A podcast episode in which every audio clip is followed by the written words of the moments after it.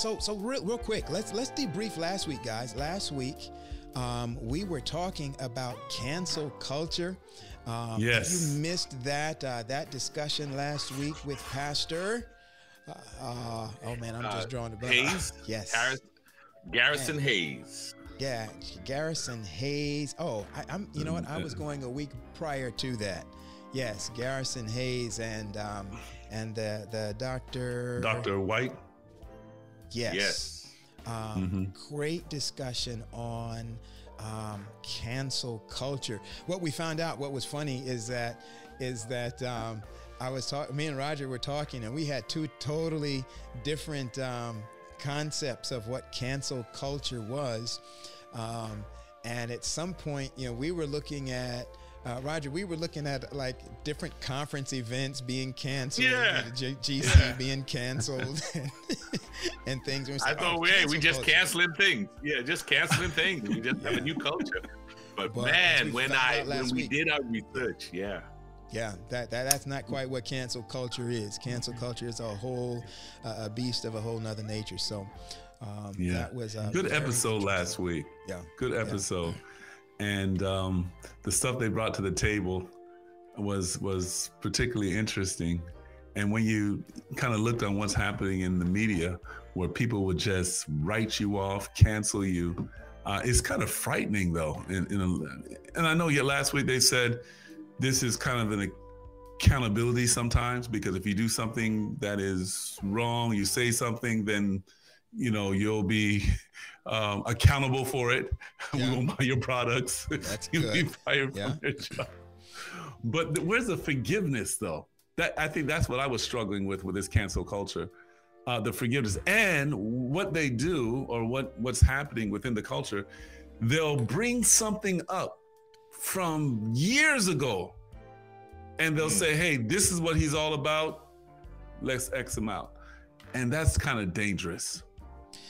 Yeah, but it's also just kind of reminder that, you know, people think there are times where it's okay to be a little careless and a little frivolous and, you know, all of that. And it's like, yeah, you've just got to be very careful. Yeah. What you say, when you say it, who you say it to. Yeah, there's a whole lot of stuff, man. I was watching, and I know I'm about to get in a whole lot of trouble right now. I read an article this week about Justin Bieber. I know our audience has no clue who Justin Bieber is, but then now I'm getting texts and people saying that I am still not as loud as everybody else. Okay. So I am adjusting that. You guys let me know when that sounds a little bit better. But yeah, so I was the thing about Justin Bieber. They were looking at Justin Bieber went and got dreadlocks in his hair or whatever, and people were mad. They were like, Justin Bieber is what do they call that when you somebody's culture? You are like co-opting the culture. What's that term? Somebody in the chat, I'm sure, knows what it is. Anyway, they were mad. They're like, you know, you're not black. You can't wear dread. Stop it. You're like, you're taking our culture and what's that term? Somebody knows that term. And it was like, and I'm thinking, yeah, okay. But I'm seeing like Twitter posts of black women cultural appropriation. That's it, Jillian. Hey, Jillian. Culture appropriation was appropriating the culture. And I'm like, I'm seeing a whole lot of black women like, don't do that. But they got perms in their hair. And I'm like, wait a minute. How can you be mad at him appropriating the culture, but you got straight hair? Or, you know, and it's like so much that we do. I mean, we eat Chinese food, we eat spaghetti, we eat, you know, just because we do some of those things that are, and I'm not so sure that was worth the being a news item. But it's in response to things like that there are some people who are That's the reason they are canceling people, because they feel that their behavior or whatever is somehow inappropriate, or they don't agree with it, they don't like it. And so they're not just trying to cancel. And this is what we talked about last week. They're not just trying to cancel this specific behavior of the individual or the specific thing. They're just canceling them and everything that they have to do with, period. And so that's part of that, part of what we talked about on last week. Anything else, guys, from last week you wanted to bring up? I think Dr. Henry, you really touched on a topic, on the piece of the topic I was really interested in, is the forgiveness aspect. Even how forgiveness came into the conversation, because you would think once you did it, or once you put the stuff out to cancel the person, and you stopped, that was it. But there is a forgiveness, because there is a real hurt. We kind of pointed out some of the things, Pastor Garrison Hayes shared, that are we really making a difference with it?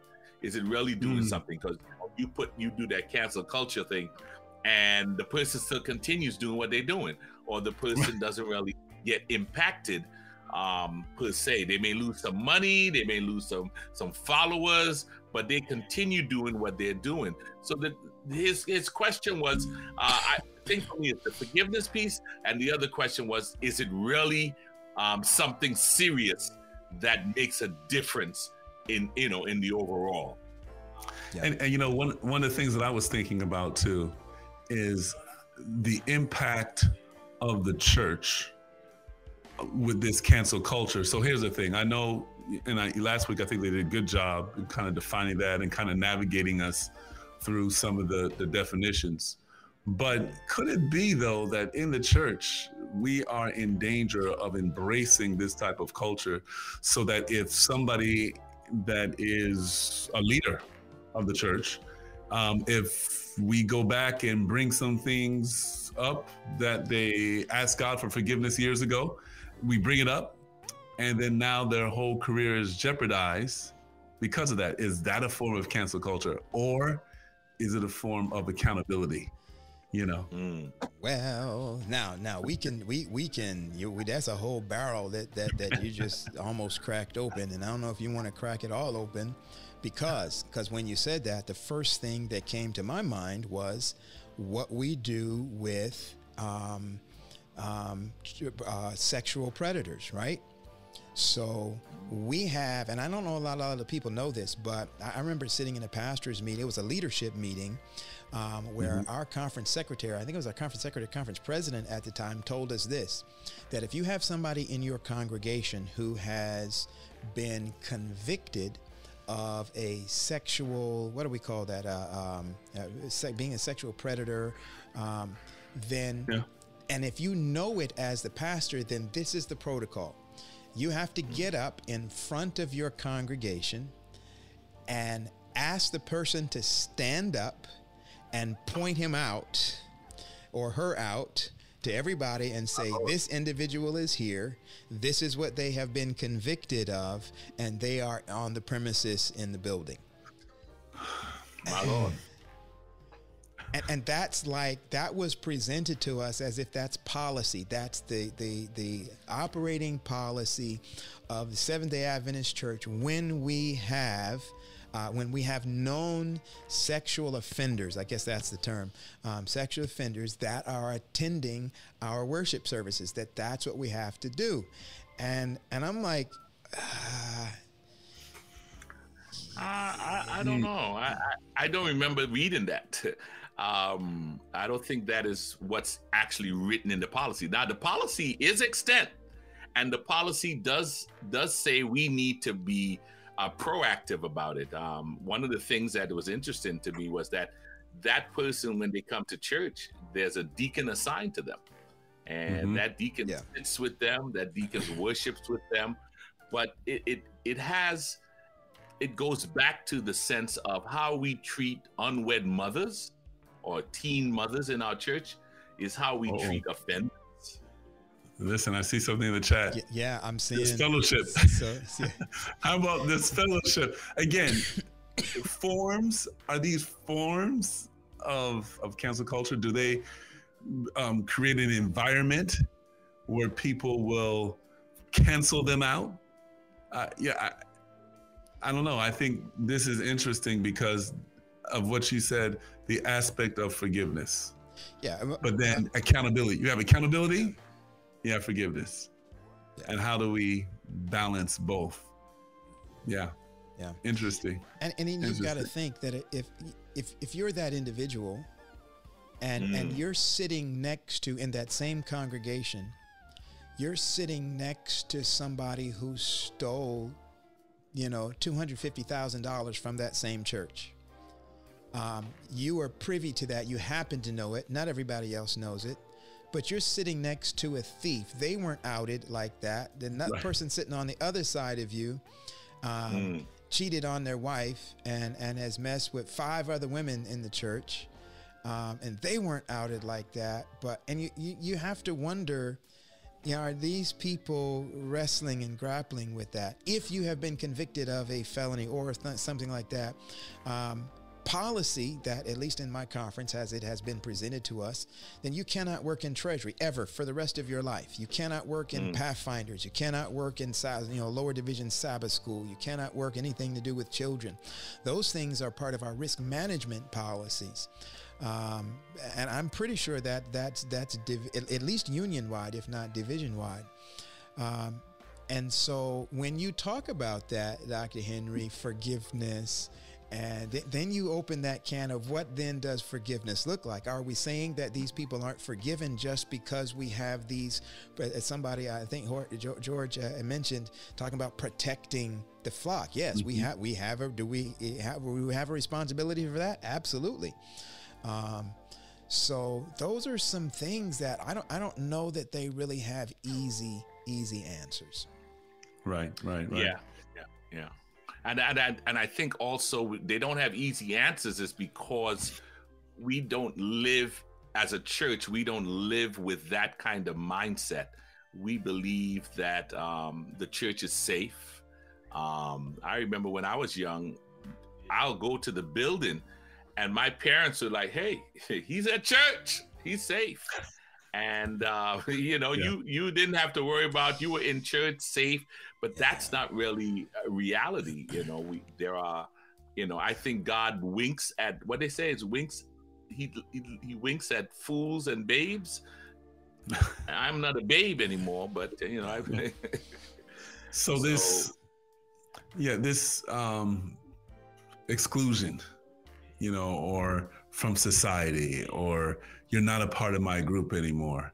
These, I think there's like all forms, ingredients that give the environment of going full throttle and saying, hey, you're done. I'm ostracizing you. You're canceled in my life. You know, I don't know. I think there's issues that are happening in our church where we're going to have, and we've had a lot of people who are saying, I'm out because of this issue. Again, we're not saying, and I hear the people on the chat, you're right, there's not cancel culture.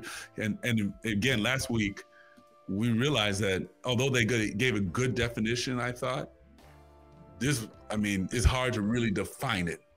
You know, and I think they mentioned that last week, but are we just creating an environment where it's easy for us to ostracize people and not worry about them anymore?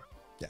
Well, okay. So the other flip side of that, and I think you saw Dr. Pollard's comment just now, so I'll put it back up. He's saying, yeah, so we're talking about the offender, but what about the confidence of our members? They're saying, look, we're sending you our kids to be in your Pathfinders, to be in your choir, to be on your, you know, adventurers club.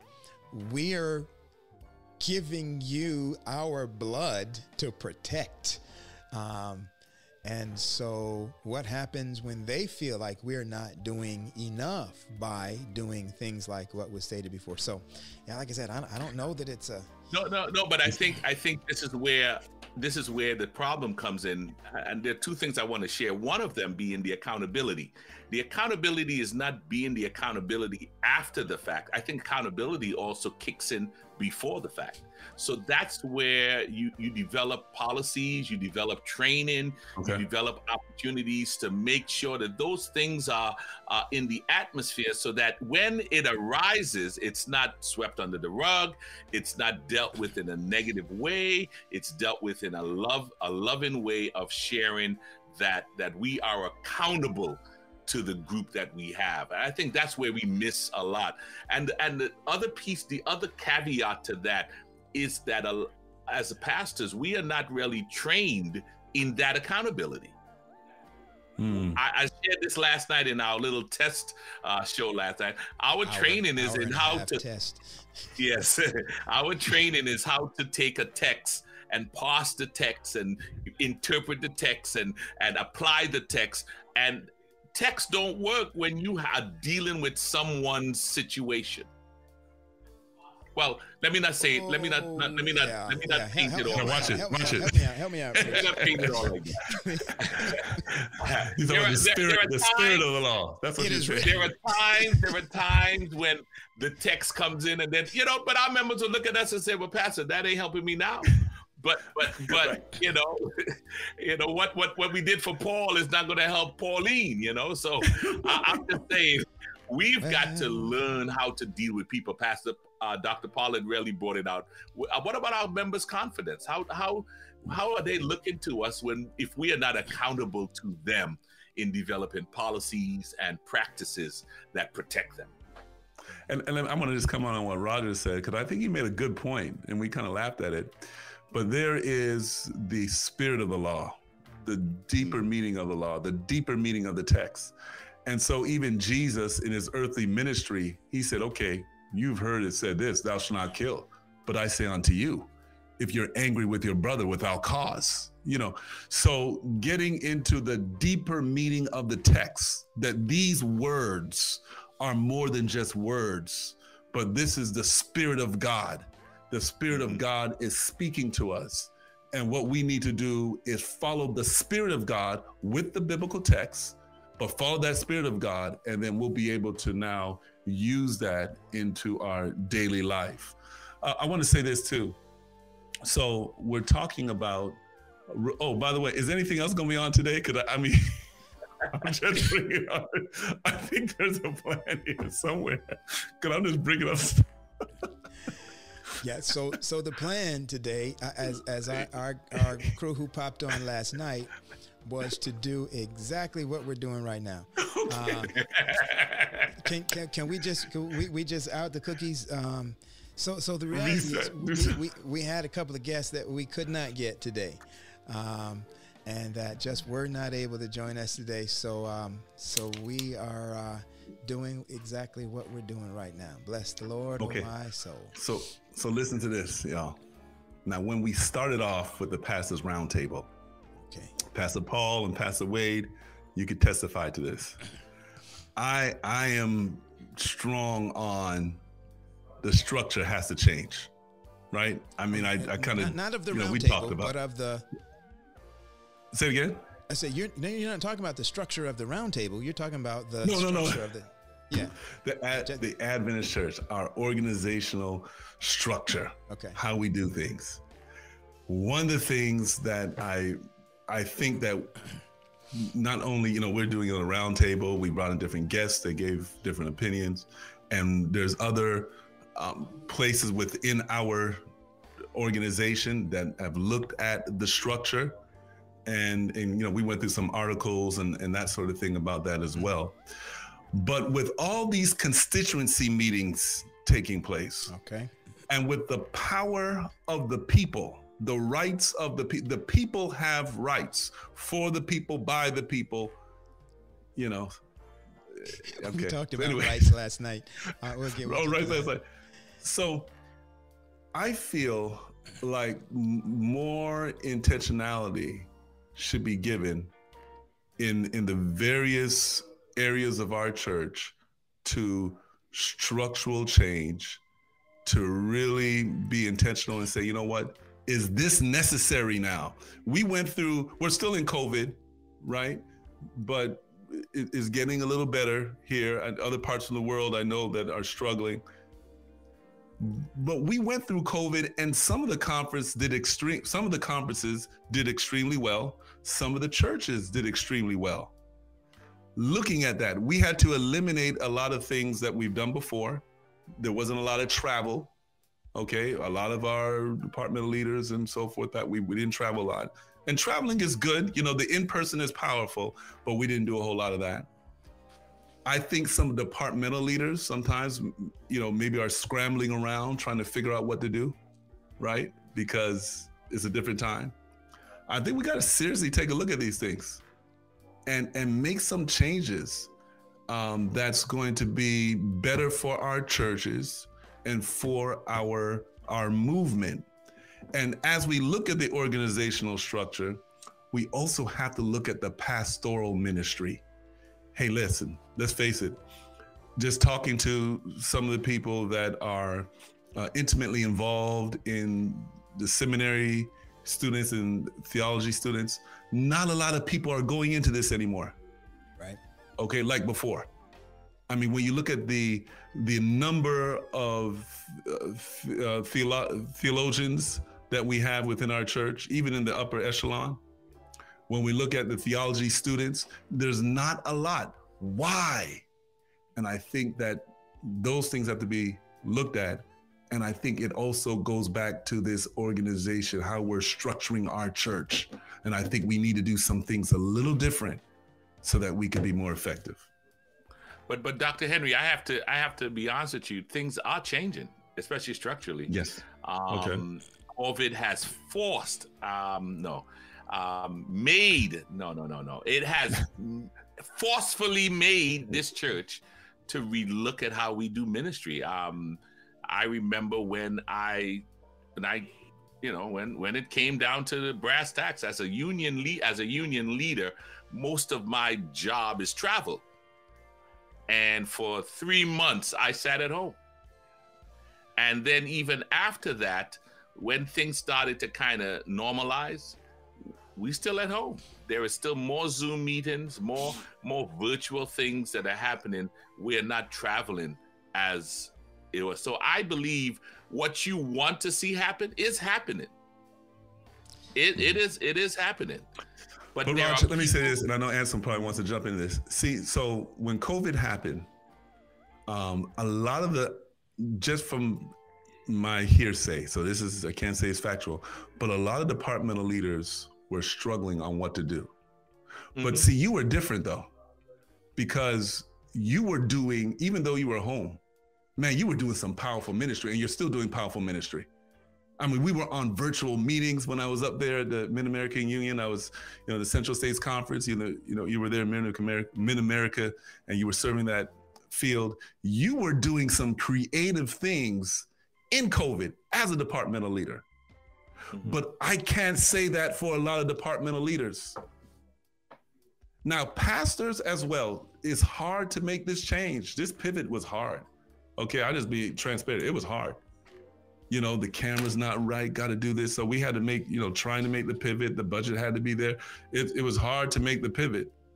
But there's some, I think, positions within our church that maybe the pivot for them is find a church. Let's find a church. Let's find a church and let's pastor, okay? But for you, what you were doing and what you're still doing, creative stuff, you made the pivot, you were effective on what you were doing, you're effective on what you're doing now. And I think we got to take a look at that as a denomination, because I feel that we have positions in our church that are really just sit down, no pressure, write it out. And when it comes to constituency meeting, I want to get voted back. Why? Because I don't want to go and do real ministry. And real ministry doesn't always mean a church. It could mean doing something in the conference or the union, but not really willing to work. I think they need to take a page out of your book, Roger. And I'm not just giving these props because, we're friends and on Pastors' Round Table, but I've seen you work. I mean, and I think it says a lot about you, but it also says that other departmental leaders, officers in the church, and we go through other, institutions within our church as well. But there has to be some type of evaluation to see if what they're doing is relevant, really. And I think that's where we need to go as a denomination. If I would just chime in on some of this, it's almost to me, it seems like that those organizations, and I mean, I'm using that loosely within our whole denomination, churches, conferences, unions, departments, whatever it is, that have done well, as you say, Dion, making the pivot, I would suggest that most of those were probably people or groups or organizations who even prior to the pandemic were already kind of bending in those directions. Churches who already had a good digital footprint and an idea on that are ones that survived and did well, or thrived rather, during the pandemic. I am afraid, and I started writing something on this the other day, and I haven't gotten through it yet, but I am afraid, especially now, our conference in Southeastern, we're talking about reopening in July. And I'm afraid, very afraid of reopening. And it's not because of COVID or people catching the disease or whatever. I'm afraid that there are still so many people who just can't wait to get back to normal, that when we open churches again, then we will get back to normal. Mm. As much as there are some of us that feel that we had this moment, there's this moment that we had an opportunity, and there was a window to be able to really push forward and make ministry more than about brick and mortar of the building, and about touching people's lives outside of the time, the show that we put on in the sanctuary. It's like, I know that there are people who have been stifled in the pandemic because of relation. They want to touch, they want to feel, and whatever. I went to a funeral. The funeral was a super spreader, ridiculously a super spreader. We were packed in all nice and tight. But even myself, when I sat in that sanctuary, and that the congregation struck up, "We're marching to Zion." Come we that love the Lord, and the music just filled the place. And here, I missed that. It felt good. And I'm sitting there thinking, man, I can't wait till the congregations can get back and we can do this. And yet, while I want that, I still feel that there are some of us that's all we want. We want to come back and sit back in our spectatored seats and just watch the show and feel good about what we've just seen and experienced, while not being willing to be transformed by it. And that's what I'm afraid of. I'm afraid that we're just so ingrained it's so ingrained in us to be spectators, that worship is not an action verb for so many of us, that worship is confined between 11 and 1:30, 2 o'clock, if you're, but it's like, that's scary to me. That is literally scary to me. So if you had New Hope is 2. No. Pastor Paul, you're scratching where it's itching. Itching where it's scratching. I just want you to know, as you were sharing, the thought came to mind is that one of the reasons everybody wants to get back to church, to that kind of so-called normalcy, is because that's the only thing that connects them to worship. I don't think our folks, I think we have done our churches such a disservice in making people feel that when I walk through the doors of this building, I'm at worship. Where worship is about, when you get up in the morning, you listen to your song, you get your vibe on, you get your worship going. Unfortunately, I come from a culture that high worship, got to get in there, sing, have scripture, prayer, 2 songs, sing all 4 stanzas, and have a preached word. Yeah, have a preached word, and that's worship.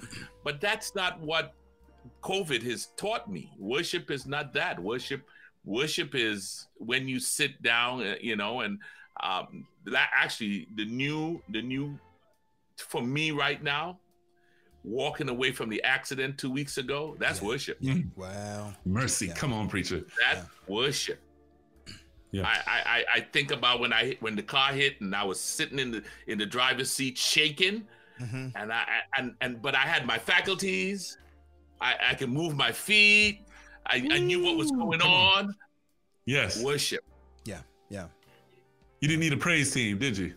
No, I didn't need a praise. I didn't need a pastor, and I was one. That's worship. And I think we have taught our members one thing, and so now when it stopped, it was like, I gotta get back to that, because if I don't have that, I don't have worship. Mercy. Yeah. Yeah. Yeah. And a lot of that is our fault, I mean, I hate to say it, but as preachers, we have contributed, as one famous person would have said, bigly, to that mindset. Mm-hmm. And somehow we've got to find a way to check that. Listen, I see some folk in this chat today that we talked about yesterday. We might want to, we're just kind of letting this roll, but I'm curious to see hear some of their contributions. So I see George out there. He's been one of our former guests. George, if you'd like to join us today, we got space for you. I see Dr. Pollard in the chat. If you'd like to come on and discuss some of these ideas around with us. John Mills, I see you there, any of you. As a matter of fact, TJ, if you were there, if you can just put that link, put the link in both the Facebook chat as well as in the YouTube chat in the comments. If anybody has something they want to come on and contribute with us, we're going to be brave. And Dr. Pollard put a comment up about the biggest casualty of COVID-19 would be the megachurches. Yeah. And I have to agree with that. That's what I'm hearing too, Dr. Pollard. And as I'm reading different things about how churches have pivoted. I'm about to share an article with the South Central Conference pastors about the concept of not doing a hybrid service, not necessarily going back to church to just show your worship service, but realizing your content online has to be different from your content that if you are in person, you're gonna have to be a different content, because it's a different mindset. I mean, for a year and a half, people have been coming to church in their dusters and in their fluffy slippers, fuzzy slippers. And you're going to make them, have to put on stockings and hats. It's going to be a different mindset. And we have to be prepared for that. So watch this. If you're a church or represent a church on the building department or building chair, and you had plans to build a big church, like you had a 500, 750, maybe 1,000 seater church, but COVID stopped it. Now we're coming out. Are you still going forward with a 1,000 seater sanctuary? We're not talking about multi-purpose, 1,000 seats. Are we still doing it? Pews, I don't know. Bolted to the floor. Can't move them. They're just boom, stationary. That's one thing that's about. Yeah, that's, I think you gave. I think you gave it away. I think you gave it away, Doctor Henry. You gave it away. We'll have to pivot. I may not be able to do 1,000 anymore. I may have to consider. Maybe I need to do something a little smaller. Get some smaller groups. Do smaller worship opportunities. That's the thing about. That's the thing about what we find ourselves in. Most of us have been just taught one thing. And now, how am I going to change that one thing? I'm used to only doing church a particular way. I could only practice, you know, connecting with people a certain way. Now, listen, you know what's winning with a lot of church members now? Mm-hmm. Visits, personal visits. Yeah. Even if it's Zoom, it's a personal visit. Yeah, mm-hmm. you talking about that stuff Auntie Ellen was talking about years ago about that personal work, personal ministry. Hey. Yeah. Listen, I am waiting. I want to make sure that this gets in that chat, the link.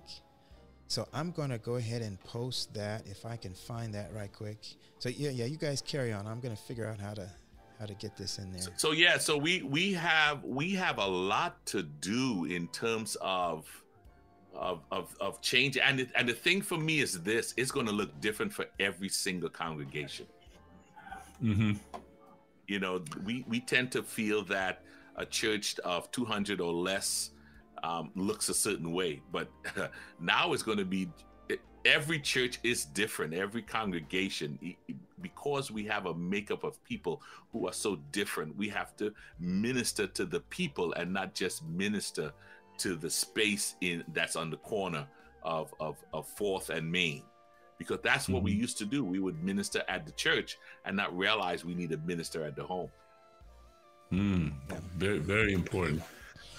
One of the things that I recommend, and I don't have the book here with me, but I talked about it, I think, 2 meetings ago, and that's this book called The Post-Quarantine Church. Mm, Post-Quarantine Church. Thomas Rainer, and he gives some points on what the church should focus on post-quarantine. Yeah. One of the things with community, another thing he mentioned is collaboration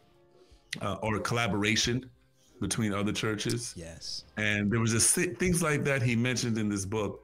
And it's a simple read, you know, you could read in a day. I mean, not even a day, just sit down 3-4 hours, simple book. But it's a good book to kind of get you started on what the mindset might be.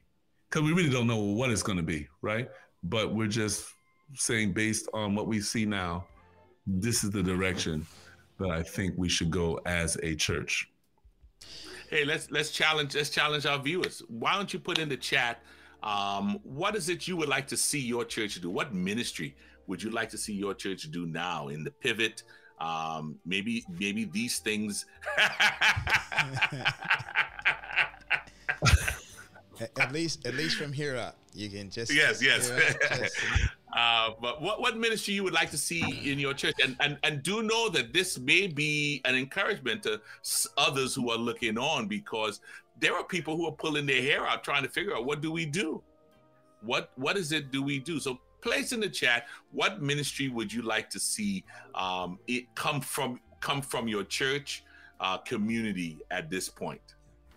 Yeah, interesting you ended or with that last phrase that you did, because I have a new hobby horse, and it's just a realization that I feel like is overlooked. And we had this conversation last night, Roger. It feels to me that going forward, or the way forward in ministry for us now, will have much more to do with creating community than it does with creative programming. Mm. And that's not to say that creative programming is not necessary, is not helpful, is not a good thing. But, and I'm talking about even in the virtual space. So creating community, because we're gonna have a whole lot of people. There's a lot of people who have just said, I ain't coming back. My wife was telling me, she was talking to a builder the other day who was like, you know, brick and mortar is dead. Brick and mortar is dead. I'm like, wow, that's a builder saying that. And that I'm talking about an age group, by the way, not a profession. Or the builder. So that's that kind of World War II generation, just after the World War II generation. So the idea is that somehow in this virtual space where we're having our meetings, we're having our workshops, we're having our worship services, mm-hmm.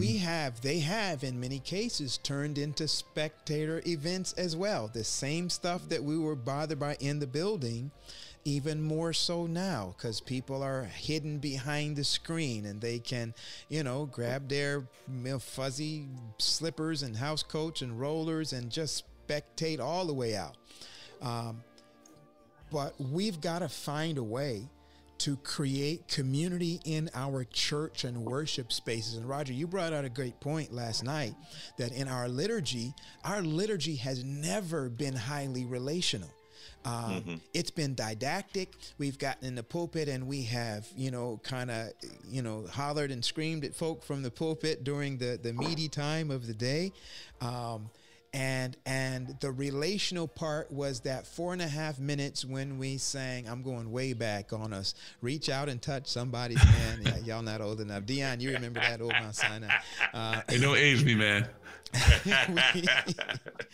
But those are, that was like the most relational part of the worship liturgy, is when people got up to stand up and shake people's hands. And then, you had a whole section of the church that said, there's no way we should do that. It's irreverent to do in the church. So even that was curbed from time to time. But then it was maybe potluck. Sabbath school was probably the most relational thing that was intentional. But yeah, so we've got to find a way for people when they come into our virtual spaces to feel like, I'm comfortable here. This is home. I like these people. I know these people. I want to get to know these people, and I want to hang out here again.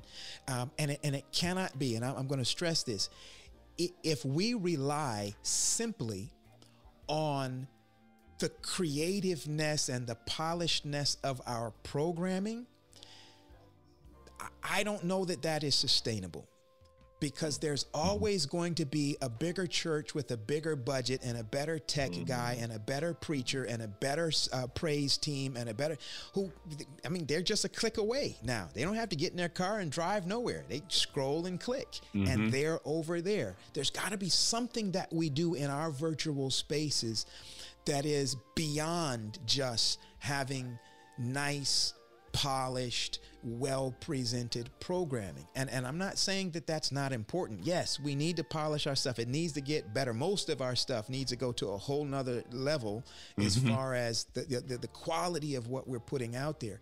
But we're getting to a point where you can have all the quality you want, but if you're not speaking to me, if I'm not getting value, personal value out of it, click, click, click, or just grab the popcorn, eat up while I'm watching, and then peace, I'm out. And there's been no discipling going on. Wow. Discipling. That brings us back to that show that we did, or that program that we did.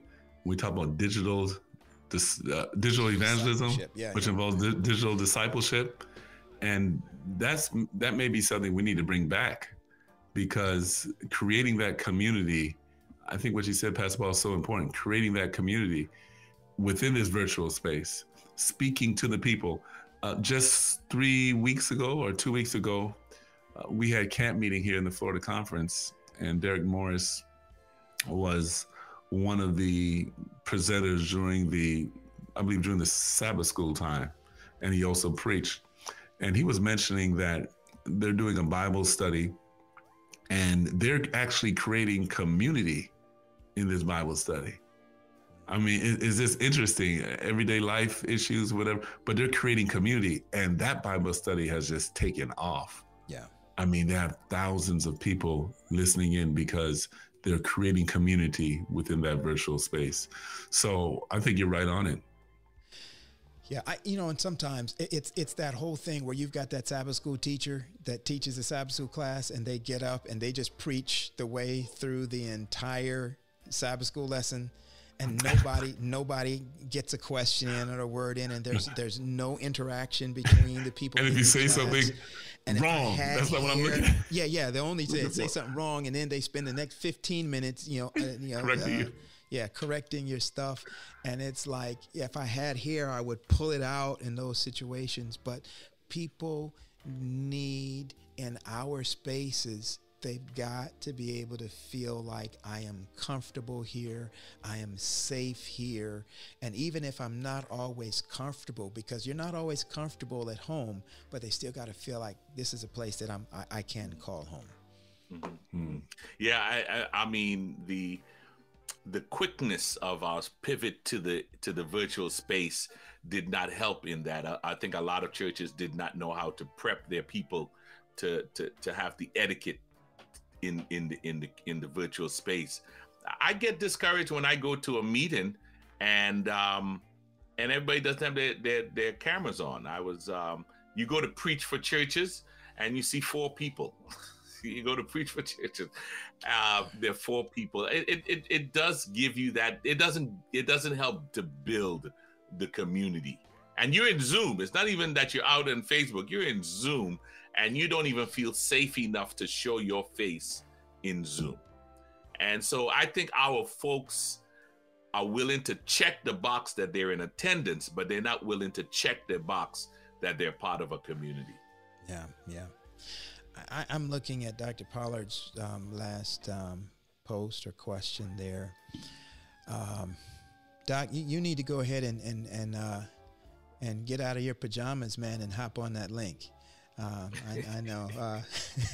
It says, so you can ask these questions real time with us. It says, oh, wait, where'd it go?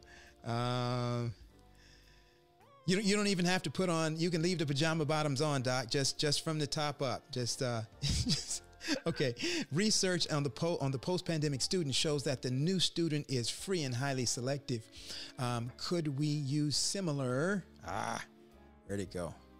Could we use similar research on our members, because to guess wrong might be fatal? I agree that guessing wrong might be fatal. But I'm not sure I understand what you mean by free and highly selective. That's why you need to click the link, Doc, and hop on. And I interpreted that to mean that they were highly selective in what they choose to watch and be a part of. So I took it from that perspective. But the other piece was, could we use this similar research on our members? The question came to mind is, can we find our members? Roger, we're not on the same page, man. You're supposed to be helping me. Like, we don't know what you mean, Doc. Come explain it to us. No. No. I'm not saying he can't come. I'm just saying that's what I was thinking. But the question for me is, can we find our members? You know, our members, are we able to reach them? Did we have things in place that we can keep up with our members even during this COVID-19 situation? Yeah, and just some of us just have not done a very great job at that either, just taking care of what we already have, much like somebody asked a question way earlier in the chat about what have baptisms done during COVID. Mm-hmm. You know, have they gone up? Have they plateaued? Have they gone down? In some parts of the world. Yeah. Like the thing that was at West Jamaica, East Jamaica Conference? West Jamaica Conference. Man, my members and Florida. Yeah, well, y'all know Florida is you know. So like every Sabbath after church, you know, we're watching. I'm watching with my members the thing, and they baptize a whole lot of folk out of that virtual series that they did. So it is possible, and not that anybody has done it, but it's absolutely been possible. Let me tell you something. It's possible, and you know, even in this church that I'm pastoring now. We've had, you know, a couple of baptisms, probably 6 or 7 this year. People just emailing me. I mean, I've never seen it before. They're just emailing me saying, I want to be baptized. Yeah. So I get that from my Bible worker, and she takes care of business. You know, she's powerful. Yeah. And then just the stretch that we have, we're doing Bible studies with people outside the country. Yeah. And, you know, so the Spirit of God is moving, you know. Yeah. Listen, Pastor John Coaxum says that our sermons will have to be more practical. I fear the art of preaching that prioritizes celebration at the neglect of application will hurt the church further. And, you know, there is a generation of us, or a segment of us who You know, we like preaching and we like listening to preaching. I don't know a preacher that doesn't like listening to preachers preach, right? And we don't always get to do it, but and it's the most unique thing and fun thing in the world to sit and watch preachers watch preaching. Anybody who's ever been to Pelk, you know exactly what I'm talking about. But there is another generation that's probably a little younger than us. I remember I pastored a collegiate church, and I had like 30-some people on my board. There were like three that were over 40, and at the time I was not one of them. And so it was a very young leadership and all that. And I remember that was the first church that I pastored. I actually had a budget where I could bring in some speakers. And so I was bringing in, every big name preacher that you could think of. I brought to that church, just about. And somebody's thinking, Matt, he didn't bring me. But Dion, you came, right? Roger, you. No, man, you didn't invite me, man. No. But this is what I got from those kids. Those kids didn't care. They hadn't heard of some of these people who, for me, I mean, they were the ones that were real. They weren't moved by it. They wanted to get out in the streets and do something and change the world. They didn't care as much about the hooping of the preaching and the excitement of the preaching. Yes, they wanted something that they wanted some real stuff. But they didn't care about the trappings of it. They could get just as excited from the ideas that were transmitted during the sermon, not necessarily how it was delivered. And so Paul, I think John Dr. Paul wants to come on. Oh, is he in? He's looking for the link. Oh, okay. Let me put it back in there. Oh, he is. Okay, so he's seeing it on. He's on. Okay, I got it. YouTube, I think. I'm gonna send it directly to him. Boom. I think scriptural-based sermons. Yeah, but I think one of the things we have to be mindful of in presentation it is coming to how do you some people would do the theatrical to be to think that that's what we need to do to get the message.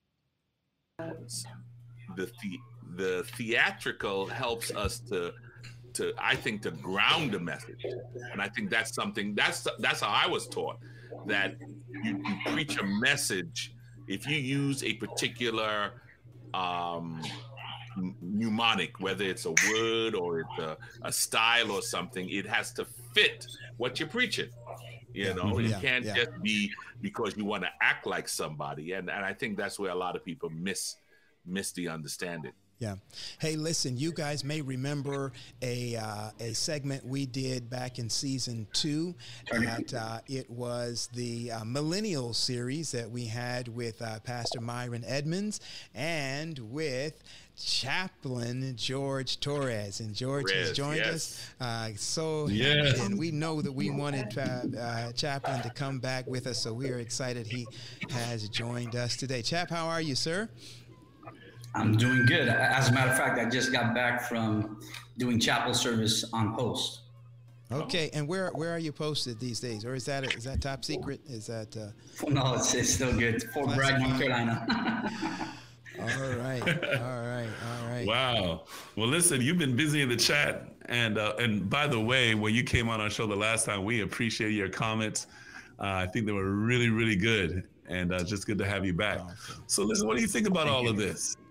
This post-quarantine church. Yeah, I just think, I'm going to give you the perspective from a military base. I work with the mission commander. He's actually my boss, the CG. So he's a 3-star lieutenant, General Carrillo. And one of the things that he made from the start is that he will not have our chapels closed. So we have kept our chapels open throughout the whole entire time.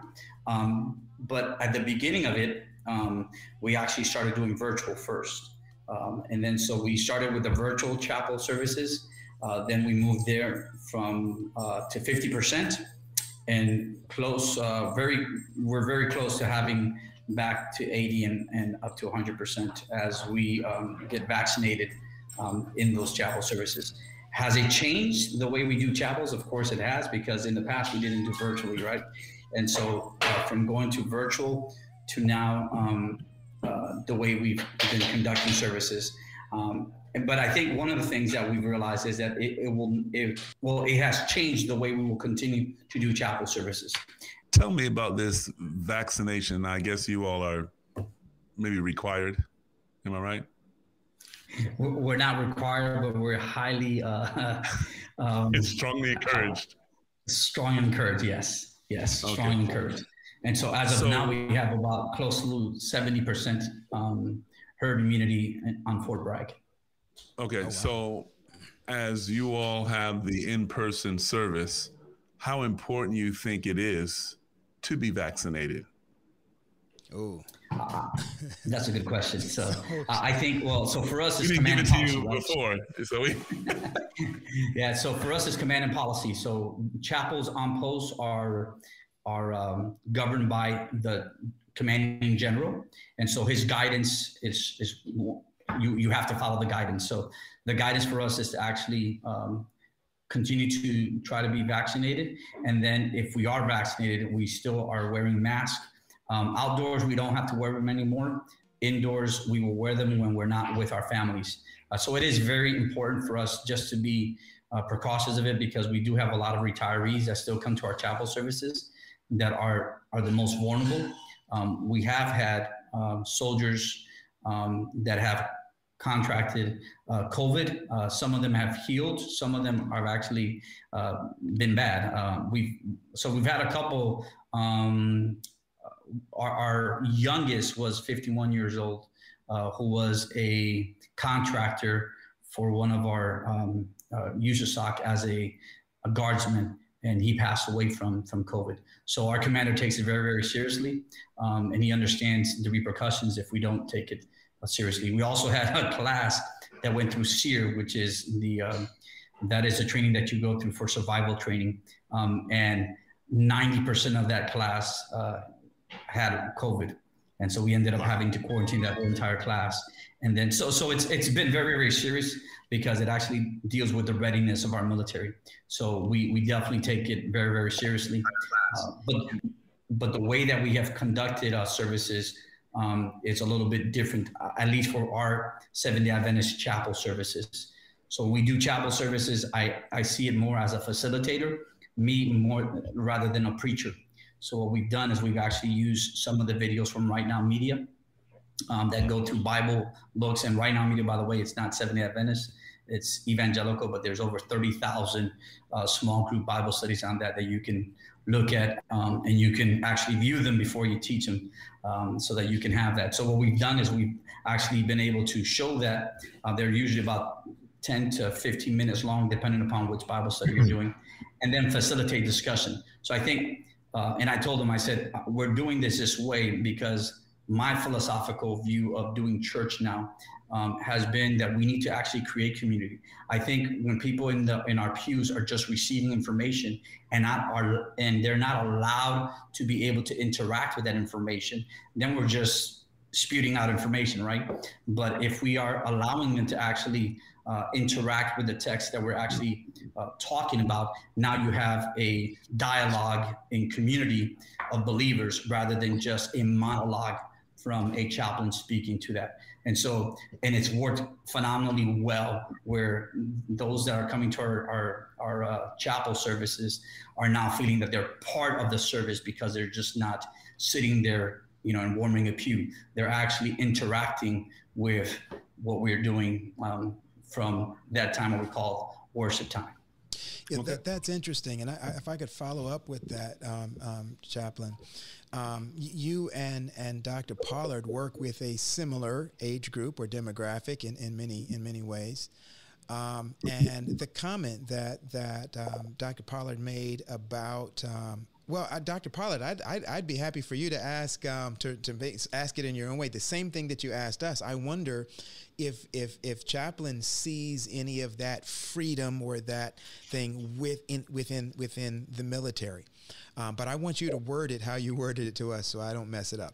Well, that's no. I think that's a good question. I was listening to Chaplain Torres and thinking through exactly the same thing in the context of higher education. And of course, our context may be very different because, you know, you have all of this freedom for students now to pick and choose and to be eclectic and to hybridize their programs.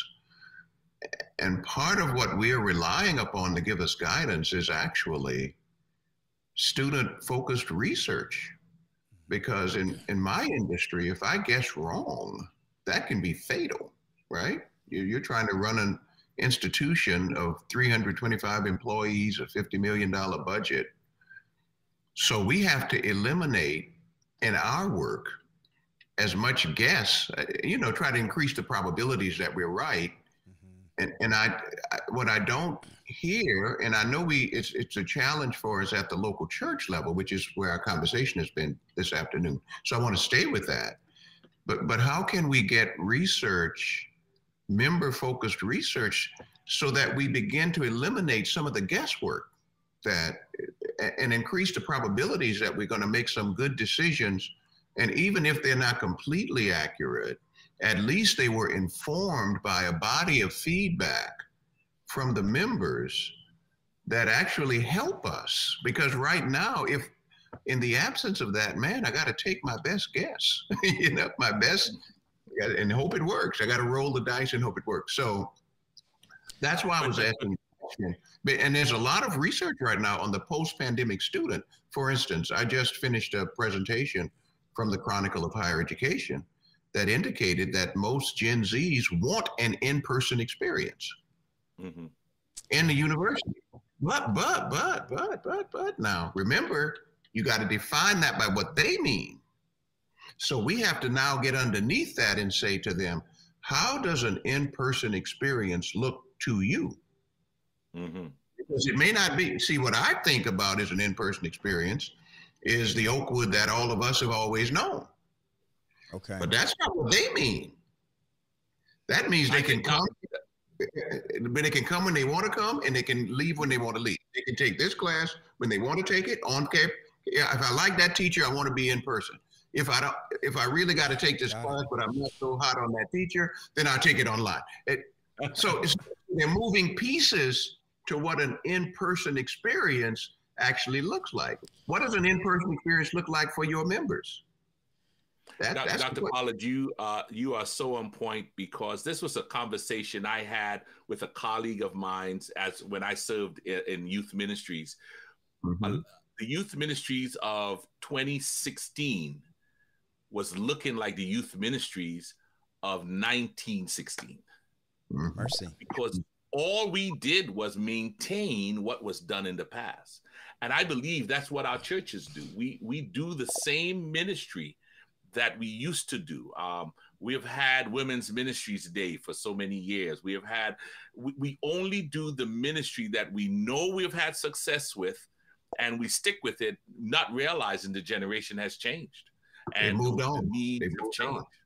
And success. Yeah. And by success, all we mean is that there were a lot of people in the building that we had to spend a lot of money to feed in the end, buy corsages for and all that stuff. So standing room only, you know, that criteria is standing room only. Yeah. Right. So did I interpret the question? That's what I was trying to say. But Dr. Pollard, did I interpret when you said free and highly eclectic? Okay. Yeah, I should interpret correctly. They're eclectic. And I think... colleagues, I mean, I haven't been on an airplane, and you know, I did 150,000 miles a year, all 10 years of my presidency of Oakwood. But starting March 13th of last year, I haven't been on a plane again. I have my institution. I was going over some finances with my finance officer. We saved $94,000 on me just not traveling. Wow. I just think about that. So again, I think as Chaplain Torres was saying, I think we've got to really this is a great opportunity. And we have to be able to set up demonstration projects that allow you as pastors to get data from your members to help your decision making. It doesn't mean that we remove the visionary part or anything like that, but at least your vision is built on some verifiable information. And that's one of the challenges of COVID. Maybe before COVID, you didn't need that much. But when you tell me that builders, Pastor, are saying they're done. Now think about what a builder represents to your congregation. They've got the greatest amount of discretionary income. Yeah. Mm-hmm. They often fund the stuff you want to do. Yep. You know, when my daughter is in her 30-somethings, they're running a family. They're trying to educate kids, trying to keep them in church school. They got limited resources they're both professional, but yes, they will pick and choose but usually the builders, those are the people you can go to them. If you need help, they'll help you. When they start saying, I'm done, man, that's the canary in the mine shaft to me. Yeah. Mm-hmm. So speaking of organizational structure, I'm going to let you know what we in the military have been doing, because I think that's what we're getting at here, of mm-hmm. how we are going to be able to be relevant with this generation and not continue to be in the same organizational structure that we had been doing for so many years. And I can tell you from a 3-star general, General Carrillo, who is the commanding general for Fort Bragg, what he has done has been, he actually had opened up, and he says, I don't care if he's a private for, coming into the Army now, or I don't care if he's a sergeant major, who is the highest enlisted soldier. He says, I want to create a platform, and they call it, because we're the 18th Airborne Corps, we're the Dragons, the Airborne Dragon. And so he says, it's going to be called the Dragon Slayer, and I want innovation to happen. And so he's created a platform for different topics of innovations to happen. And literally, I've seen a private brief on an innovation that he had that can change, the whole entire structure. And we're not talking about just of 18th Airborne Corps. I'm talking about the whole entire structure of the Army and innovations that we're bringing through. So 18th Airborne Corps is right now leading the tip of the spear on innovations for the whole entire military when it comes, not military, I'm talking about the Army in the branch. And so I think it's just like Dr. Leslie Pollard was saying, I think it's creating, but the problem is that we have not been good in creating that platform where everyone can participate, right? I think those that need to be heard are not being heard, because we actually try to, try to filter the things that we want to be heard, and those that we don't want to be heard, then we just put them aside and say, well, that's not good enough. And so we're not creating a platform that is unbiased in allowing these, and I'm talking about the younger generation, to be innovative, to be able to say, okay, these are the things our churches need. Hey, leaders, what are we doing about it?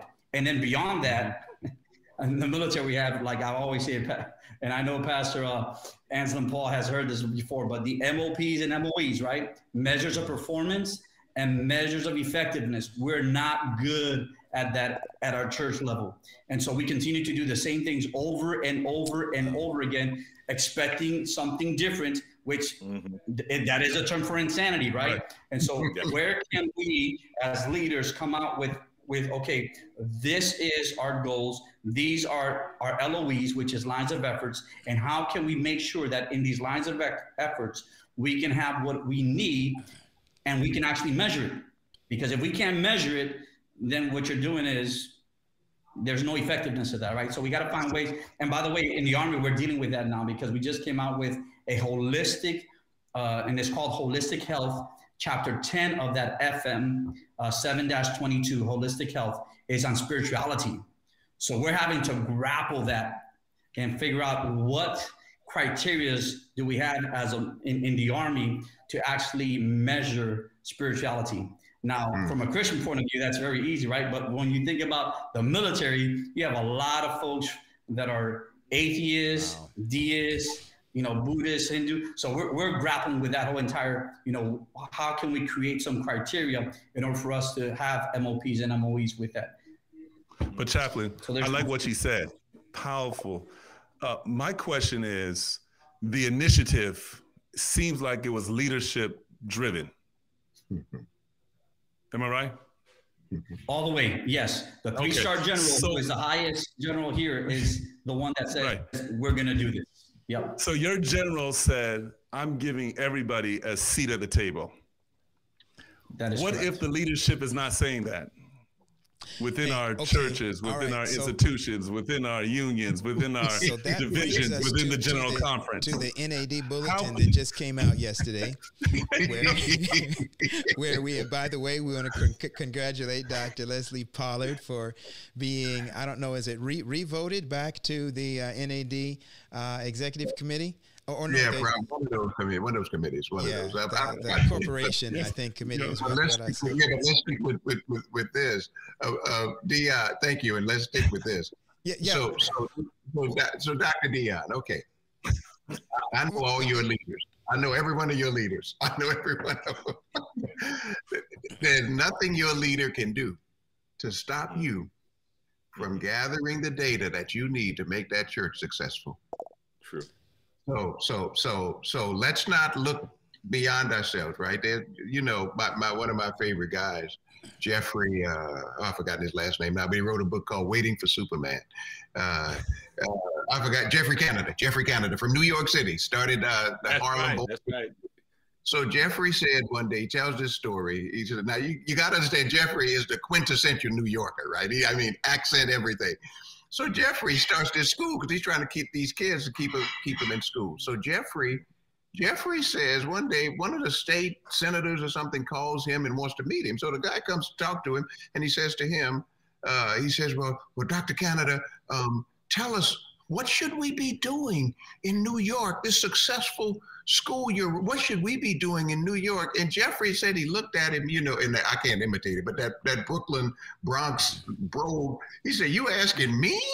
He said, well, I'm just a little teacher out here. I should be asking you. And he said he left that conversation with the title, We've Got to Stop Waiting for Superman. And he wrote a book, became a bestseller, Waiting for Superman. Superman ain't coming. Mercy. True. Superman is not coming. So in our churches, I think, Dion, if you begin asking the right questions and you structure and you get some help from people who do this for a living, help you with the survey, research. We did a focus group just recently. We want to get our students into the in-campus experience. We think Oakwood's in-campus experience is still valuable, but we had to ask them, what does that mean to them? You know what they told us? They told us in focus groups repeatedly, it looks like apartment style living. If I come back to campus, I don't want to live with, I may not want to live with a roommate because, you know, the virus, right? I'm afraid of COVID, et cetera, et cetera. But I want to be on campus. So now we have to look at what is it that we have to do. And I've tasked our new VP for student services with this. What does it look like to create an Oakwood in which there is apartment style living on campus? What does that look like? What adjustments do we have to make in order for that to work? What does the security booth now look like? What kind of questions do students get when they come in? What does apartment style living look like? A 19-year-old, what does it mean for curfew?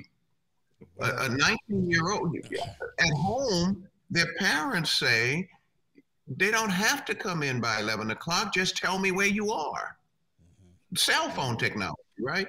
So many things that we have done in the past to protect the culture and environment of Oakwood, as you all know, those things were done pre-information technology, pre the new parenting perspectives, all of those things. So what does that look like? And that's what our team is working on, because again, our data is saying to us that students want to be on campus, but it's not the way you and I were on campus, like prisoners at 10 o'clock p.m. You know, it's not like that. I may want my children up there to be like prisoners, and at 10 o'clock, they need to but you see, but again, Dion, you see, so you see, what you just said in jest is a part of what we have to navigate, because you have families who say, no, ain't no way for them to be after 10 o'clock. They need to be back on campus. Yeah. So you got parents in Huntsville, right? I am paying you to get them back on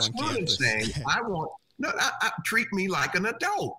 I'm 20 years old. Treat me like an adult. Okay. That's what we're trying to navigate. Exactly what you described. And let me just say this, and I know some of my colleagues probably want to jump in there.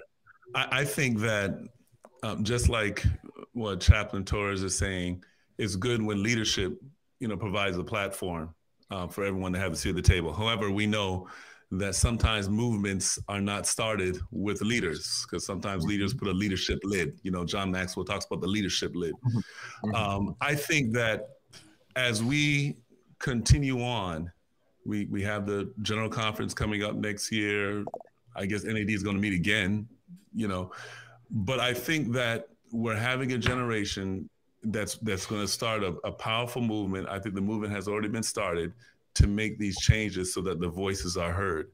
Because if we don't change what we're doing, then we're not going to be impactful. And I like what you said, Dr. Pollard, making decisions that are driven by or somewhat by data. At least informed by it, Informed, making informed decisions. Mm-hmm. And I think that within the scope of our denomination and even our hospital system, where I know we're not represented appropriately in our hospital system. Mm-hmm. So I think that something has to be done so that the leadership can be challenged, so that the decisions that we're making for the institution, for the churches, I'm a pastor, they have to be informed decisions, and we better listen. Because if we don't listen, then the repercussions are, enormous. Can I share a leadership gap? Please. And so this is what I see. I've been in the military now for 16 years, right? And so in the military, we have three different levels. We have strategic level, we have operational level, and we have you have at the very bottom as a battalion chaplain, you're at the tactical level. Okay. Mm-hmm. And I think that most of our pastors are very, very comfortable at the tactical level, because that's where they grew and that's where they know how to be. Now, when they come to the operational level, i.e. union director, union pastors, many of them are challenged there, because now they don't know what to do at that level. And then we have the strategical level, where you're supposed to be at the NAD. I.e., if you have not received any type of strategical training, you're going to find yourself lost in the sauce. So you go back to being just what's comfortable for you, which is at a tactical level. And so a lot of our leadership, I think what we have a strategical gap that we see in our church structure is that we have not developed good leaders, in a sense of growing in the leadership responsibilities and duties at different levels. And so if I were to be i.e. union pastor, it says, okay, give me my duties and responsibilities as a union pastor. They might have them on paper, but when it comes to the practicality of it, do I have those capabilities to be able to fill that position? And by the way, the only reason I'm getting that position is because somebody that knows me from the contingency meetings that they have said, I know Chaplain Torres, and I know he has these, he's a great guy, so let's put him up there. That is not good leadership, because they're not putting me there because of my capabilities. They're putting me there because they know me, right? So the whole entire structure is, in the Army, they say ate up. So the whole entire structure is ate up how we actually bring to leadership positions those that are in leadership positions. And then they don't have the capabilities to do it. And then, i.e., if I have a demon or whatever behind then I stop growing, because I got there. I got to the plateau. I'm now a doctor. You call me as a doctor. And once I get there, then I'm good. And so big strategical gap that we have is that we do not have a structure in which we develop leaders. Listen, we need to be able to do that in a powerful way. And in the Army, they do that. And the problem in the Army is if you're not a good leader, guess what? You're not going to get promoted. And if you don't get promoted, you get kicked out of the Army. Unfortunately, we don't have that But in the church, I can't help you, brother. I can't kick him out. I would push you, George, just a little bit, or push back just a little bit on how you layered that thing, because I would suggest that each one of those layers exist primarily at the local church level, that a local church will not and cannot be successful or effective if all they have is tactical application. If you don't have the middle layer or the top layer, even at the local church level, then the local church level. And so the question is, are we equipping? Does that gap exist even at the local church level? And I think that in too many cases, it does. You've got some local church leadership, i.e. pastors, who, yeah, they're great tacticians, but they do squat when it comes, as pardon my language, they don't do a whole lot at all when it comes to strategy, because they're not wired that way, they're not built that way. Or you've got some that are great when it comes to strategy, but when it comes to tactical work, actually, again, I can come up with the ideas and this, but how do we turn the ideas into, taking the objective? Those becomes, and at the local church level, I think that's where so many of us struggle. Even myself, I am probably more of a strategist in my own head. I can come up with brilliant ideas and this, that, and the other. But when it comes to actually putting the nuts and bolts together of the tactician part, those are some of the areas where, for me personally, I'm like, man, I need some help in that area. So Paul, I think you're spot on, and let me just explain to you how it actually works in the Army, right? So I just came out of a warfighter exercise. That means that we get orders from our CFLIC, which is the highest level, right? Those orders are then given from our corps, and I'm going to get a little bit military here, to then our brigades, which are the operational. They then grab those operational orders and make it their own and then give it to the battalion. So I think that's what Dr. Henry was saying, right? If we don't have guidance in a sense, because you can be as innovative as you want once you get the orders from your higher ups, but there has to be a guidance to where you want to be. The mission is there, right? So at a strategic level, we already see the mission from a very high perspective, and we're going to be able to coordinate with, i.e., Air Force, Navy, whatever we need to be able to accomplish the mission. I think what happens many times is at the highest level, we don't even know what the mission is for that community. Mercy. Right?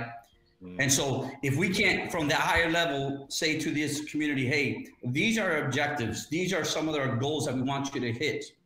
Okay? Then at a tactical level, I already know where to guide myself with. But right now what's happening is everyone is doing their own thing, trying to serve the same community, and they're not even cooperating or collaborating with one another to meet those objectives because they don't have them. They're just doing the same thing over and over again. And so it's and there's so much in. So the problem that I have, we have so many young people that have so many innovative ideas that can bring this and take us to another level. But because of the bureaucracy of how we do it, or how do we do ministry, that has caused us to, but the awesome part about it is this, everyone has had a voice now with COVID-19. Mm-hmm. You guys, just being able to be here, everyone has a voice. It's no longer just a pastor preaching up there and telling us what to do. Everyone now has a voice and it's being heard. Now, that whole entire thing, Pastor Paul, when you were saying, hey, when I go back to church, one of the greatest fears, well, guess what? One of my greatest fears is that those voices are not going to be heard anymore. Yeah. Because they're going to be stopped. It's going to go back to just the preacher preaching and nobody else listens or participates. So, yeah.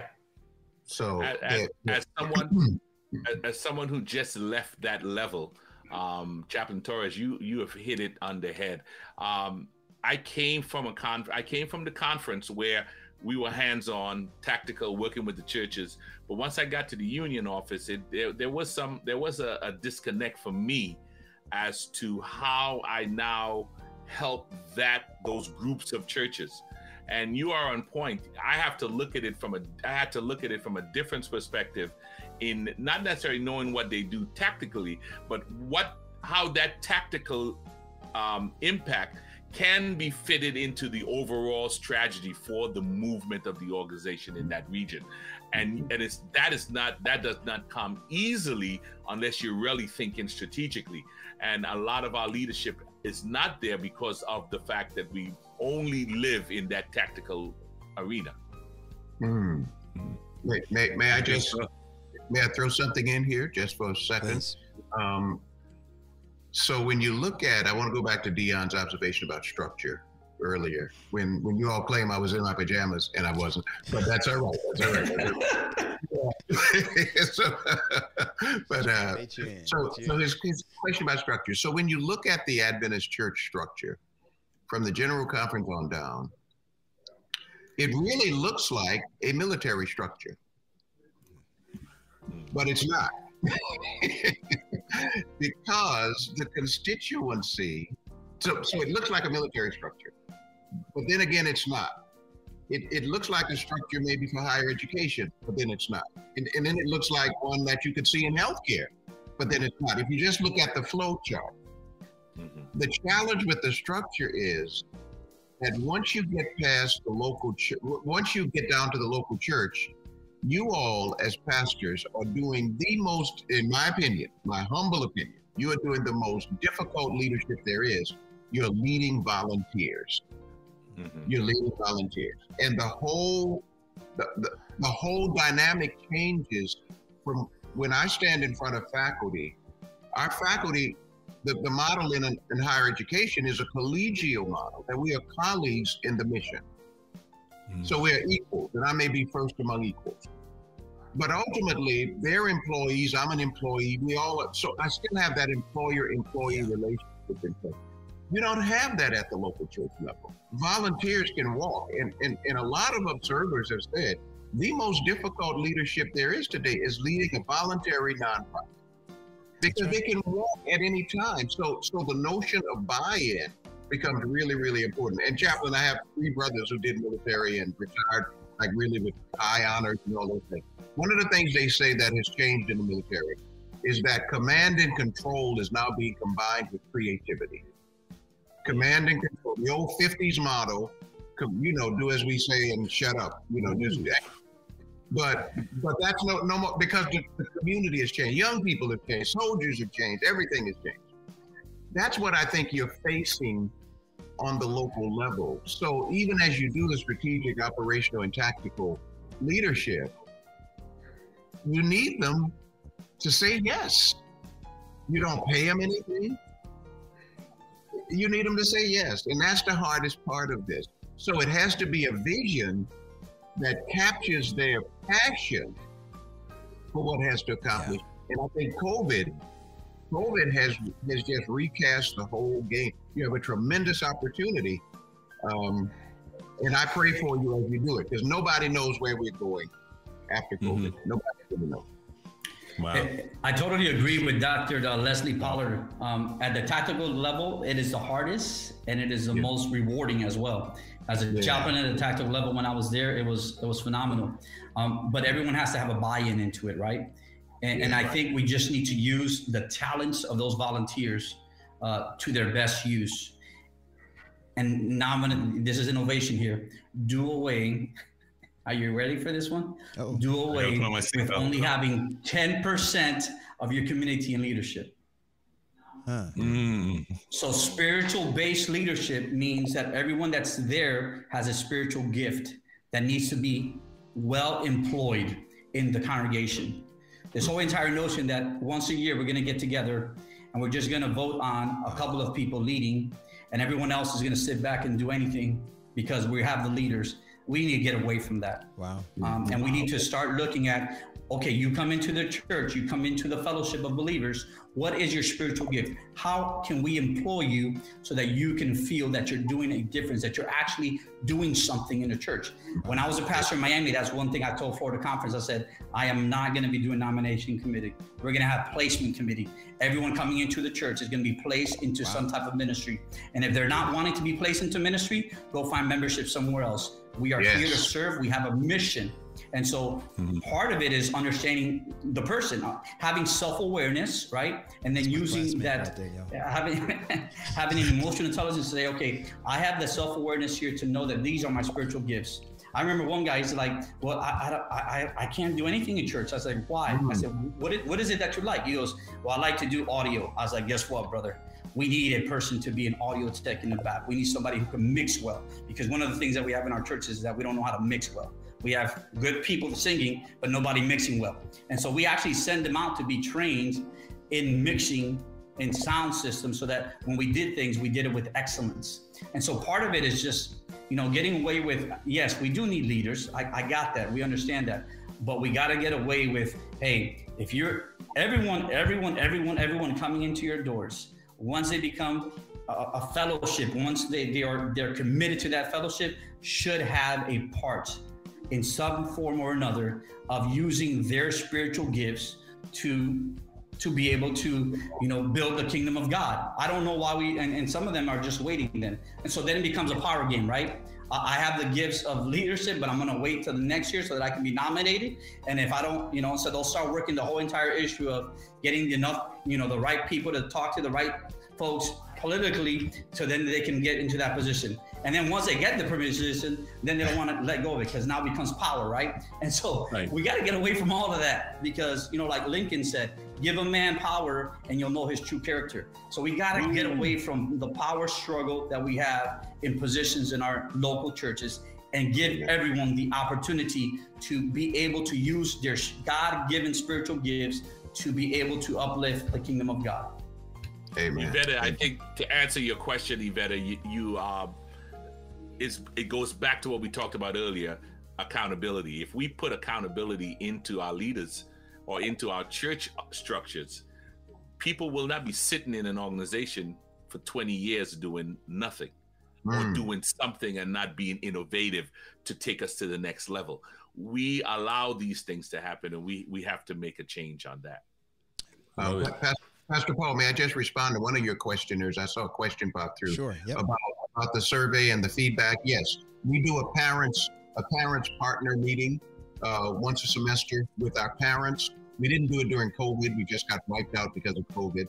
And that's where we collect actually the feedback and the perspectives, Dion, from parents on how they think we should be educating their children.